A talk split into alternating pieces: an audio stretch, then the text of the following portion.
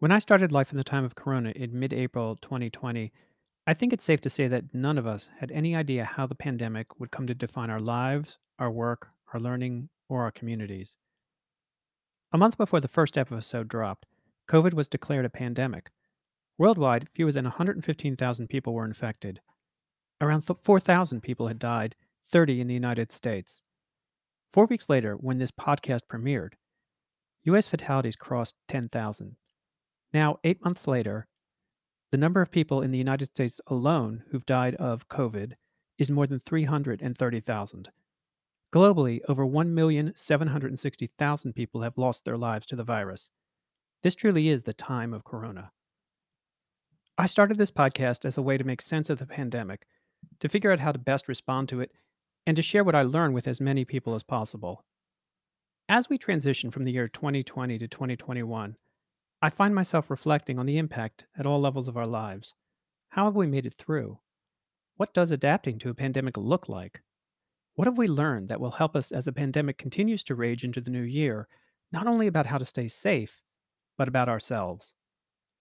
I'm Dr. Saul Rosenthal, a developmental and clinical health psychologist, and this is Life in the Time of Corona.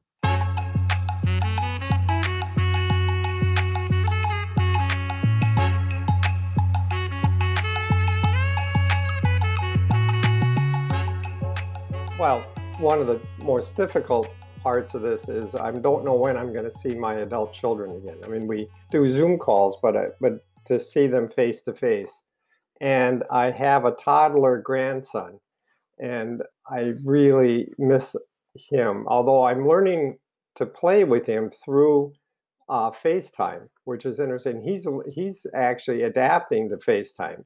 So I am actually interacting, but not quite nearly the same. So I think those are the things that are most most difficult.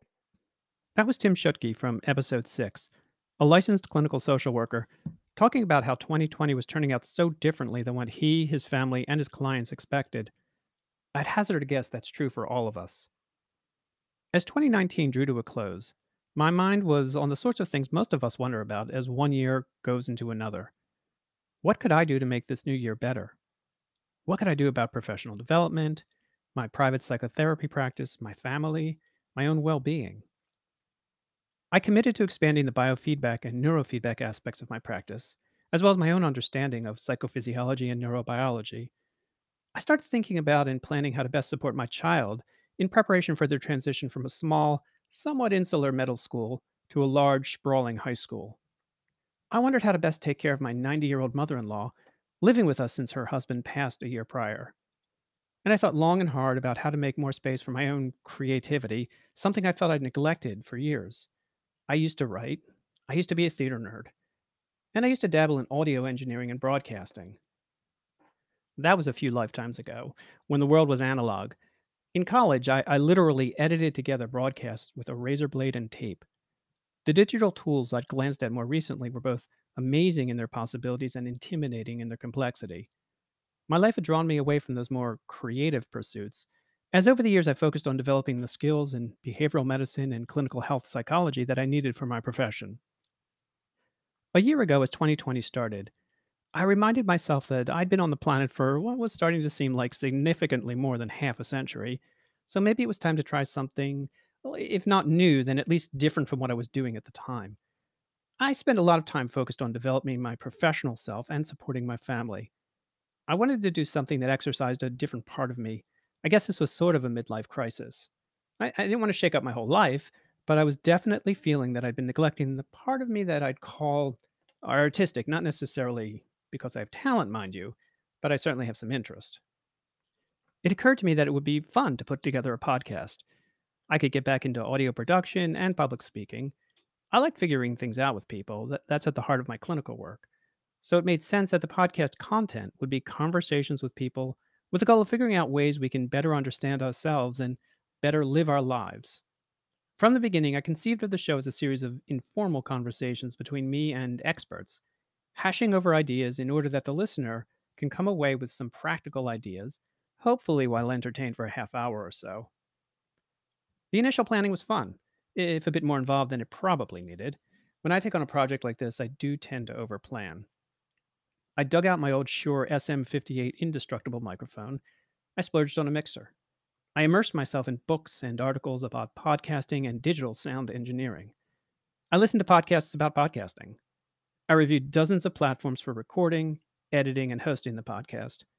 I worked and reworked the format of the show and developed a detailed sequence of the episodes step by step, from coming up with potential guests through thank you notes after the recordings dropped. I settled on a title, In These Times, and I started putting together my initial list of people to invite. I fantasized the podcast as a mixture of Alan Alda's Clear and Vivid, Terry Gross's Fresh Air, and Ira Flatow's Science Friday. If a bit of Tom and Ray Magliozzi's Car Talk or Cecil Baldwin's Welcome to Night Vale found its way in, all the better. A bit over the top, sure, but as midlife crises go, this sort of delusions are probably pretty harmless. And then COVID hit. Very quickly, everything changed. Everything sort of stopped.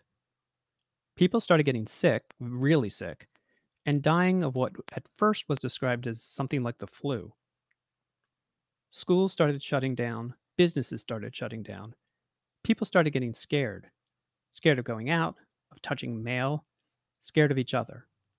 In response to the pandemic in the last few months, uh, I think the biggest concern that I have and my clients share is just safety. First off, safety. Many of us have become acclimated at home and and uh, have a certain amount of fear that's just kind of keeping us keeping us close to home. Diane Grimard Wilson, a licensed clinical professional counselor, career counselor, and executive coach, talked in episode 12 about how disrupted our lives and our work became. In fact, my business started to falter. The professional shift I'd made towards more biofeedback and neurofeedback clients suddenly seemed like a bad idea. I needed to see those clients face to face, and that was not happening. Like all of us, that was only one disruption and potential threat in my life. As I said before, my 90 year old mother in law lives with us. She has a history of respiratory illness, including COPD, so she's at very high risk if she contracts COVID. We had to, and continue to have to, be very careful about any of our out of house contacts. Meanwhile, my teenager, who really needs social contact and who was about to go to a very large high school without knowing any of the students, was suddenly at home doing remote schooling without much of a plan. Like many parents, I was suddenly thrust into the role of education coordinator, along with trying to figure out how to keep us all safe and keep my practice afloat. After my teenager, I'd be the first to admit that it was a tough learning curve for me. It often seems like there was a lot more frustration and tension than actual learning going on, as we all tried to adjust to massive changes in all aspects of our lives. When I talked to Stephanie Marcucci, head of Walnut Park Montessori School, about trying to manage all these new roles and stresses in episode 5, she articulated it clearly. Yeah, and I think a challenge additional challenge is we as adults have such a hard time understanding it. And so we're dealing with our own stressors, right? And our and our own feelings of fear and frustration. And it's hard enough for us to manage it ourselves. And then, you know, we're expected as always of course to be those role models for the kids. And they're seeing us as frustrated and agitated and worried and you know distracted all the time. And they're looking to us for guidance. And it's hard enough for us to manage it ourselves The early acute stage of this crisis quickly focused many aspects of my life. Like so many other people, I started a disinfectant ritual. I organized online educational and social activities for my child.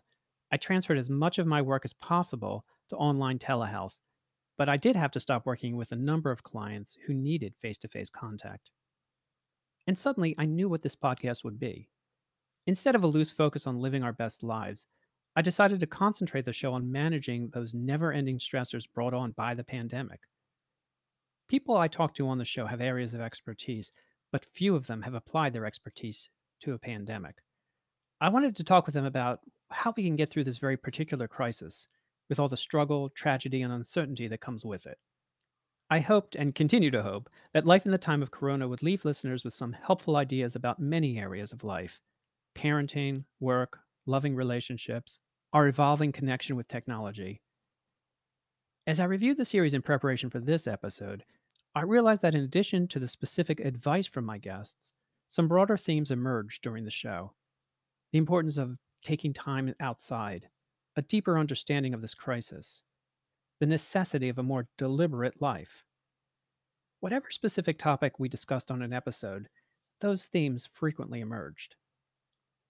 Now, it is technically inaccurate, but a very popular Western interpretation that the Chinese word for crisis is composed of the character signifying danger and the character signifying opportunity. In fact, that second character, while a part of the word meaning opportunity, really means something closer to change point. Regardless of the accuracy, the notion that difficult and dangerous situations allow for the possibility of change is a very useful notion to consider, and the one that really did come up over and over again during the show. Now, we cannot as individuals change the course of something like a pandemic, but there are actions we can take that affect our own experience, ways we can live a better life, whatever the circumstances. And of course, if enough individuals act in ways that change their own lives for the better, the effect expands into larger and larger communities, maybe even spreading worldwide. The notion that our individual actions have meaningful impact on something so large came up in my discussion about global climate change in episode 7 with Dr. Heather Goldstone, Chief of Communications for Woods Hole Research Center. What is the action that fits best with my values and my lifestyle and where I am right now that I can take? And so I think that actually brings us back to that awareness piece of being aware of where those intersections are, being aware of your emotions, your response when you encounter those connections and realize either that an action you're having is impacting climate or that something that you do or love is being impacted by climate change, to be aware of that and go, oh, maybe that's a place for action. In our day to day lives, we constantly face crises, points of potential danger and change. Maybe not as big and obvious as a global pandemic or climate change, but for our individual lives, often as important. How do you respond to a job loss or an illness, a life transition or loss? Something that happens shakes up our beliefs about who we are and the world around us. How do we deal with that? It may be easy to feel that everything is out of our control, so why bother to even try? That way leads to hopelessness and almost certainly the fate we fear. I think times of crises provide an opportunity for us to deliberately look at ourselves and how we are living. What do we want? What can we do? What are the constraints? Where's the wiggle room? In the first episode of Life in the Time of Corona, I talked about this with Dr. Inna Khazan, faculty member of Harvard Medical School and an expert on mindfulness, biofeedback, and health psychology. When discussing the ways we all tend to focus too many resources on what we cannot change, she offered this advice what I suggest is stopping and just asking yourself the question of, okay, what is under my control in the situation? What is in my best interest as far as how to respond to this? So if the questions going through your mind is, you know, what's going to happen with this virus? You know, is my family going to be safe? Am I going to be safe? You know, what's going to happen, you know, with my job? Uh, all these questions that we do not have particularly good answers to but there are things that are under our control to to an extent right? If we're thinking about how am i going to keep my family safe it's helpful to have a flexible plan. So having some sort of uh, flexible plan that you have control over in response to uh, you know difficult thoughts and feelings can be helpful because it actually accomplishes uh, a goal that's realistic. So simple and so practical but very hard for us to do we probably are wired to focus on what seems most dangerous, and that's almost always going to seem like what we can least control. How many of us, myself included, spent at least the first weeks of the pandemic scrolling for hours looking for news and any new bits of information about the coronavirus? For a number of my clients, and again for myself, a goal early on in the pandemic was to actually cut down on watching news. Seeking information is one way to reduce uncertainty. We can learn what we can and should do to deal with a situation. Unfortunately, with something like a pandemic, there was and still is much we do not know. Seeking information may become more about trying to manage anxiety than about the actual information. Uncertainty makes people anxious, so we try to gather enough information to be 100% certain about what to do and what will happen. That's impossible, but it's easy to keep searching forever and ever on the internet. Every new link provides just enough to keep us going. We can search and search and search for hours. I know I did at first. I still probably spend more time than is useful trying to dig up some new piece of actionable information. This is what happens living in an ongoing crisis, a situation we can't control that is steeped in uncertainty and has serious, even deadly potential consequences. It's a perfect storm for generating intolerable distress. And we see the consequences of it high rates of burnout, increases in mental health and substance abuse problems, more reports of aggression and violence. It's no wonder so many people reject scientific consensus. Following health guidelines means voluntarily facing a world in which we have much less control and much less certainty than we believe. Facing up to this is overwhelming, but that's why the notion of living our lives deliberately makes so much sense. To ask ourselves, what really matters to me? What do I really value? And then to purposely live our lives in ways that are as consistent with those values as possible. In episode 4, married couple Dr. David Helfand, a licensed psychologist, and Anna Helfand, a licensed mental health counselor, talked about making deliberate choices as a couple, although I think we certainly can follow their advice as individuals. So I think there are many moments in life that people see as pivotal. And oftentimes we hear about how life changes in an instant, and it's often used in a negative way. I think this is an opportunity for people to have their life change in a very positive way as long as they integrate and assimilate the new skills or new opportunities they have. So Anna mentioned, for example, that families are home now, and this is a chance to have meal times. So I would say that if couples can think about what strong values and what opportunities and ways they want to feel are really important to them, and then start making a plan to achieve one or two of those. Making the choice to live based on our values is not necessarily second nature in the best of times. But at a time of crisis, we tend to default to reactions based on distress and the attempts to reduce that distress. If the crisis is over and done with, we can reemerge and go back to the so called normal. But that doesn't work when the crisis has become the normal. Most of us don't have to react to ongoing acute dangers, but we do have to figure out how to live, not just survive, in the context of the ongoing threat and uncertainty of this pandemic. So why not evaluate our values and choose to live by them? Isn't that a worthwhile approach to life, regardless of what else is going on? And we can be creative about it. For example, in episode three, I was talking to Dr. Katie Fleischman, a pediatric psychologist at Boston Children's Hospital, about how some of the families she worked with were coping with suddenly spending all day, every day together in the same home. As I'm sure many of us can understand, all that time together strains even generally good relationships. She describes the clever solution one of her families came up with.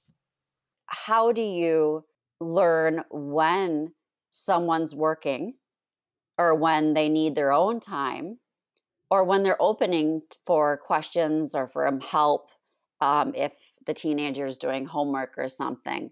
Uh, they came up with a great idea about using different hats.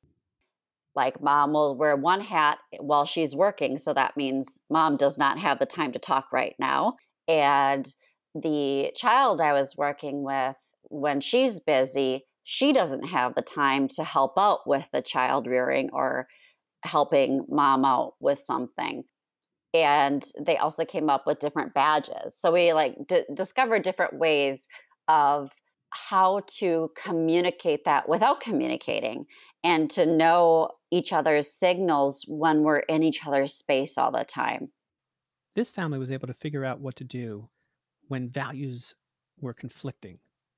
It was really important to them to spend time together meaningful time together but it was also important for them to have time to themselves for school, for work, for friends. That's really hard to do when you're all stuck in the same space together. But they came up with a really clever way to do that so that they could live their lives in ways that were important to them. Now, regardless of the circumstances beyond our control that we're thrust into, we all can be introspective enough to prioritize our values, creative enough to come up with ways to live them out, and brave enough to make those necessary changes. In my work, I specialize in helping people make change. I help them change lifestyle habits so they're healthier. I help them change their reactions to anxiety triggers so they can face the world. I help them change the way they approach school or work or their parents or their children so that they can create better lives for themselves. Change is not always complex, but it is always hard. Fundamental change, almost by definition, puts us face to face with uncertainty and new experiences that we might not have as much control over as we want. Change is hard. Change during a pandemic? Indescribably hard. To me, that's even more reason to deliberately examine and articulate our values and to deliberately make choices to live in ways that are consistent with those values. I think if we do that with a stance of openness to ourselves, to others, and to what comes, we'll do better than just make it through. We'll grow and thrive, and possibly even end up in a better place than we were at the beginning of 2020, thinking about how to make the year ahead even better than the year before. In episode 17, I talked with the Reverend Stacy Swain about the role religion might play in our understanding and response to the pandemic. She talked about the proactive role we have to play, even in the presence of a divine being.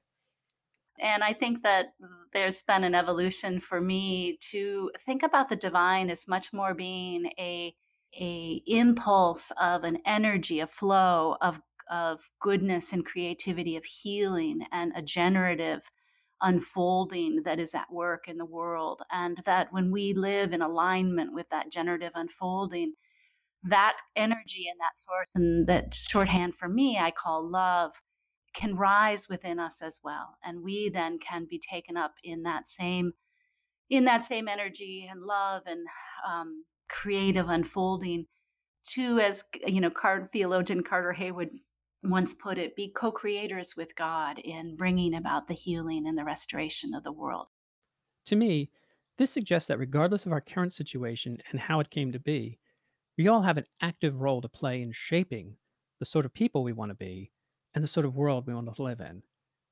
Isn't that, at the end of the day, what hope is all about? At the end of each episode, I ask my guests some one thing questions. I always send a list of topics that we might cover in the discussion, but I don't include these final questions because I want to get as spontaneous an answer as I can. I suppose, in the spirit of fairness, I should answer them myself, even though I do have the luxury of preparation.